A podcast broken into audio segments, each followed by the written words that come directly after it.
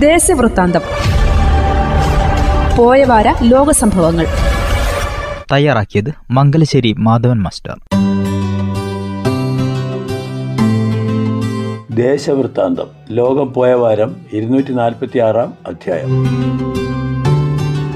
യുക്രൈനെതിരായ യുദ്ധത്തിൽ നിർബന്ധിത സൈനിക സേവനത്തിന് ജനങ്ങളോട് ഉത്തരവിട്ട് റഷ്യൻ പ്രസിഡന്റ് വ്ളാഡിമിർ പുടിൻ. മുഴുവൻ പാശ്ചാത്യ രാജ്യങ്ങളുടെയും യുദ്ധസന്നാഹത്തോടാണ് പൊരുതേണ്ടതെന്നും ആൾബലം കൂട്ടേണ്ടത് അത്യാവശ്യമാണെന്നും രാജ്യത്തെ അഭിസംബോധന ചെയ്യവേ പുടിൻ ആഹ്വാനം ചെയ്തു. മുൻ പരിചയമുള്ള വരെയാണ് പട്ടാളത്തിൽ ചേർക്കുന്നത്. റഷ്യയിൽ ഇത്തരത്തിൽ യോഗ്യതയുള്ള രണ്ടേ ദശാംശം അഞ്ച് കോടി ജനങ്ങളുണ്ടെന്ന് പ്രതിരോധ മന്ത്രി ഷർദി ഷൊയ്ഗു വിശദീകരിച്ചു. ഇത് യുദ്ധത്തിന്റെ കാലമല്ലെന്നും പ്രധാനമന്ത്രി മോദി പറഞ്ഞത് ഓർമ്മിപ്പിച്ച് French president Emmanuel Macron.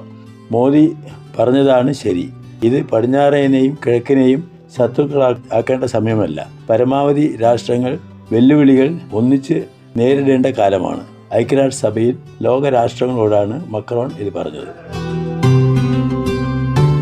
ശ്വാസം മുട്ടിച്ച് ചൈനയുടെ സീറോ കോവിഡ് നയം. കോവിഡിനോട് യോജിക്കുക എന്ന തത്വം ലോകം മുഴുവൻ ഏറെക്കുറെ അംഗീകരിച്ചുവെങ്കിലും വൈറസിനെ രാജ്യത്ത് നിന്ന് തുടച്ചു നീക്കണമെന്ന വാശിയോടെയാണ് ചൈനീസ് ഭരണകൂടം. പ്രകൃതി ദുരന്തങ്ങളും സാമ്പത്തിക പ്രതിസന്ധികളും നയതന്ത്ര പ്രശ്നങ്ങളും ഒക്കെ ഉണ്ടെങ്കിലും സീറോ കോവിഡ് നയത്തിൽ നിന്ന് ഒരടി പോലും പിറകോട്ടില്ലെന്ന് വാശിയിലാണ് ചൈന.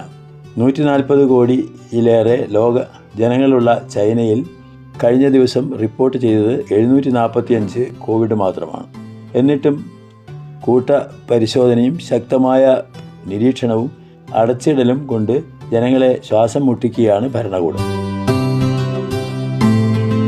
ഇറാനിൽ ശിരോവസ്ത്രം ധരിക്കാത്തതിന് പോലീസ് അറസ്റ്റ് ചെയ്ത യുവതി മരിക്കാനിടയായ സംഭവത്തിൽ പ്രതിഷേധം ശക്തമായി. പോലീസും ജനങ്ങളും തമ്മിൽ ദിവസങ്ങളായി നടക്കുന്ന സമരത്തിൽ ഇതുവരെ മുപ്പത്തൊന്ന് പേർ മരിച്ചെന്ന് മനുഷ്യാവകാശ സംഘടനകൾ അറിയിച്ചു. ജനരോഷം നേരിടുന്നതിന്റെ ഭാഗമായി വ്യാഴാഴ്ച ഇന്റർനെറ്റ് സംവിധാനങ്ങൾക്ക് നിയന്ത്രണം ഏർപ്പെടുത്തി.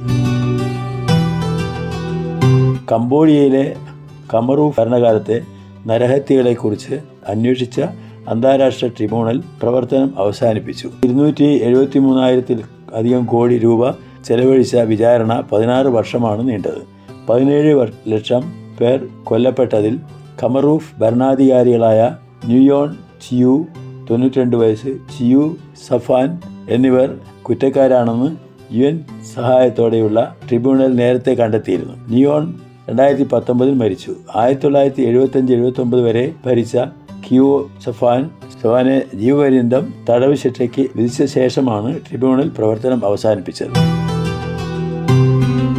ഐക്യരാഷ്ട്രസഭാ സമിതി നവീകരിക്കണമെന്ന് കൂടുതൽ രാജ്യങ്ങൾ രക്ഷാസമിതിയിലേക്ക് സ്ഥിരാംഗങ്ങളുടെ എണ്ണം കൂട്ടണമെന്നും ആവശ്യവുമായി യു എസിന് പിന്നാലെ കൂടുതൽ രാജ്യങ്ങൾ മുന്നോട്ട് വന്നു.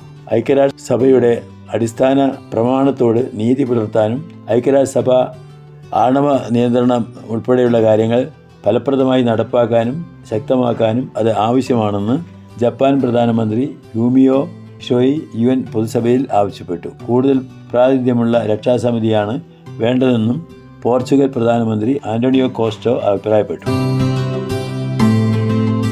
ചൈനീസ് കമ്മ്യൂണിസ്റ്റ് പാർട്ടിയുടെ ഇരുപതാം കോൺഗ്രസിനുള്ള രണ്ടായിരത്തി ഇരുന്നൂറ്റി തൊണ്ണൂറ്റി ആറ് പ്രതികളുടെ തെരഞ്ഞെടുപ്പ് പൂർത്തിയായി.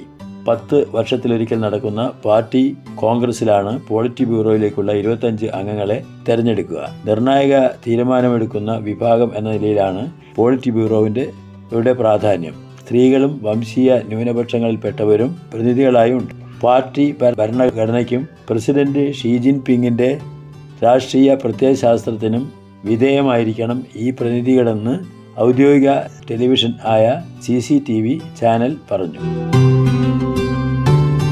ചൈനീസ് കമ്മ്യൂണിസ്റ്റ് പാർട്ടിയുടെ നിർണായക സമ്മേളനം ഒക്ടോബർ പതിനാറിന് നടക്കാനിരിക്കെ പ്രസിഡന്റ് ഷീ ജിൻ പിങ് വീട്ടുതടങ്കലിലാണെന്ന് അഭ്യൂഹം പുറത്തു വന്നു ചൈനീസ് പട്ടാളമായ പീപ്പിൾസ് ലിബറേഷൻ ആർമി തലസ്ഥാനമായ ബെയ്ജിങ്ങിന്റെ നിയന്ത്രണം ഏറ്റെടുത്തുവെന്നും സാമൂഹ്യ മാധ്യമങ്ങളിൽ പ്രചരിച്ചു. എന്നാൽ ഈ വാർത്ത ഔദ്യോഗികമായി സ്ഥിരീകരിച്ചിട്ടില്ല. പ്രചരണം അടിസ്ഥാനരഹിതമാണെന്ന് ചൈനീസ് നിരീക്ഷകർ അഭിപ്രായപ്പെട്ടു.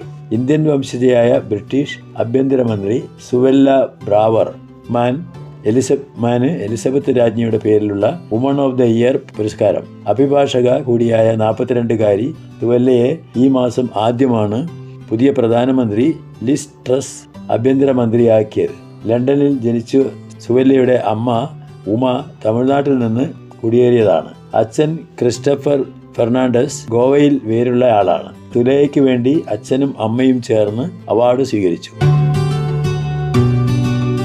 തീവ്ര വലതുപക്ഷമായ ബ്രദേഴ്സ് ഓഫ് ഇറ്റലി പാർട്ടിയുടെ നേതാവ് ജോർജിയ മലാനി ഇറ്റലിയുടെ ആദ്യ വനിതാ പ്രധാനമന്ത്രിയാവും ആയി. മാധ്യമ ഇടതുപക്ഷ ഡെമോക്രാറ്റിക് പാർട്ടിയെ പരാജയപ്പെടുത്തിയാണ് വലതുപക്ഷം ഭൂരിപക്ഷം നേടിയത്. രണ്ടാം ലോകമഹായുദ്ധത്തിന് ശേഷം ഇതാദ്യമായാണ് വലതുപക്ഷം അധികാരത്തിൽ വരുന്നത്.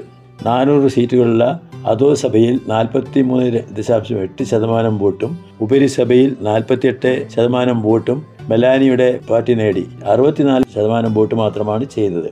രണ്ടായിരത്തി പതിനെട്ടിലെ തെരഞ്ഞെടുപ്പിൽ നാല് ശതമാനം വോട്ട് മാത്രമാണ് മലാനിയുടെ പാർട്ടിക്ക് കിട്ടിയിരുന്നത്.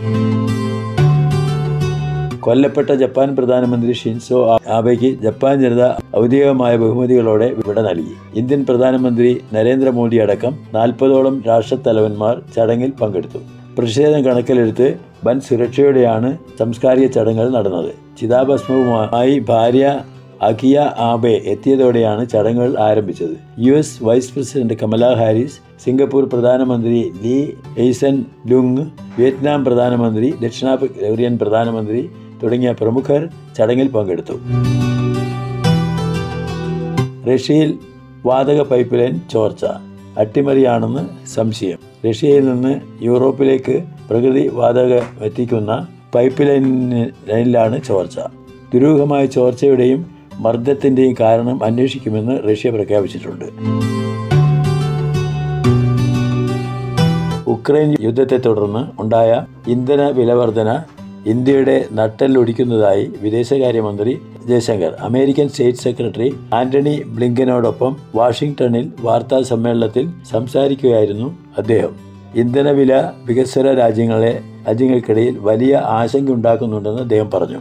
ഉക്രൈൻ റഷ്യയോട് കൂട്ടിച്ചേർക്കാൻ ഹിതപരിശോധന നടന്ന പ്രദേശങ്ങളിൽ പ്രദേശങ്ങൾ റഷ്യയോട് കൂട്ടിച്ചേർക്കുക ചേർക്കാനുള്ള പ്രഖ്യാപനം ഉടൻ ഉണ്ടാവുമെന്ന് റിപ്പോർട്ട്. റഷ്യൻ പാർലമെന്റിന്റെ ഇരുസഭകളെയും വെള്ളിയാഴ്ച അഭിസംബോധന ചെയ്യുന്ന പ്രസിഡന്റ് വ്ളാഡിമിർ പുടിൻ ഔദ്യോഗിക പ്രഖ്യാപനം നടത്തുമെന്ന് യു കെ രഹസ്യാന്വേഷണ വിഭാഗം റിപ്പോർട്ട് ചെയ്യുന്നു. ഹിതപരിശോധന നടന്ന പ്രദേശങ്ങളിൽ തൊണ്ണൂറ്റി മൂന്ന് മൂന്ന് ശതമാനം റഷ്യക്കാരും റഷ്യ ചേർക്കുന്നതിന് അനുകൂലമാണെന്ന് സൂചന നൽകുന്നു. ഐക്യരാഷ്ട്രസഭ സമിതി അംഗങ്ങളുടെ എണ്ണം വർദ്ധിപ്പിച്ച് സ്ഥിരാംഗങ്ങളുടെ എണ്ണം കൂട്ടണമെന്ന് യു എസ് സന്ദർശിക്കുന്ന ഇന്ത്യൻ വിദേശകാര്യ മന്ത്രിയോടൊപ്പം നടത്തിയ പത്രസമ്മേളനത്തിൽ യു എസ് വിദേശകാര്യമന്ത്രി ആന്റണി ബ്ലിങ്കൻ പറഞ്ഞു. തിരാംഗങ്ങളുടെ ഇതിനുള്ള ഇന്ത്യയുടെ ദീർഘനാളത്തെ ആവശ്യം ന്യായീകരിക്കാവുന്നതാണെന്നും അത് അംഗീകരിക്കപ്പെടേണ്ടതാണെന്നും അദ്ദേഹം പ്രസ്താവിച്ചു. ദേശവൃത്താന്തം. പോയവാര ലോക സംഭവങ്ങൾ തയ്യാറാക്കിയത് മംഗലശ്ശേരി മാധവൻ മാസ്റ്റർ.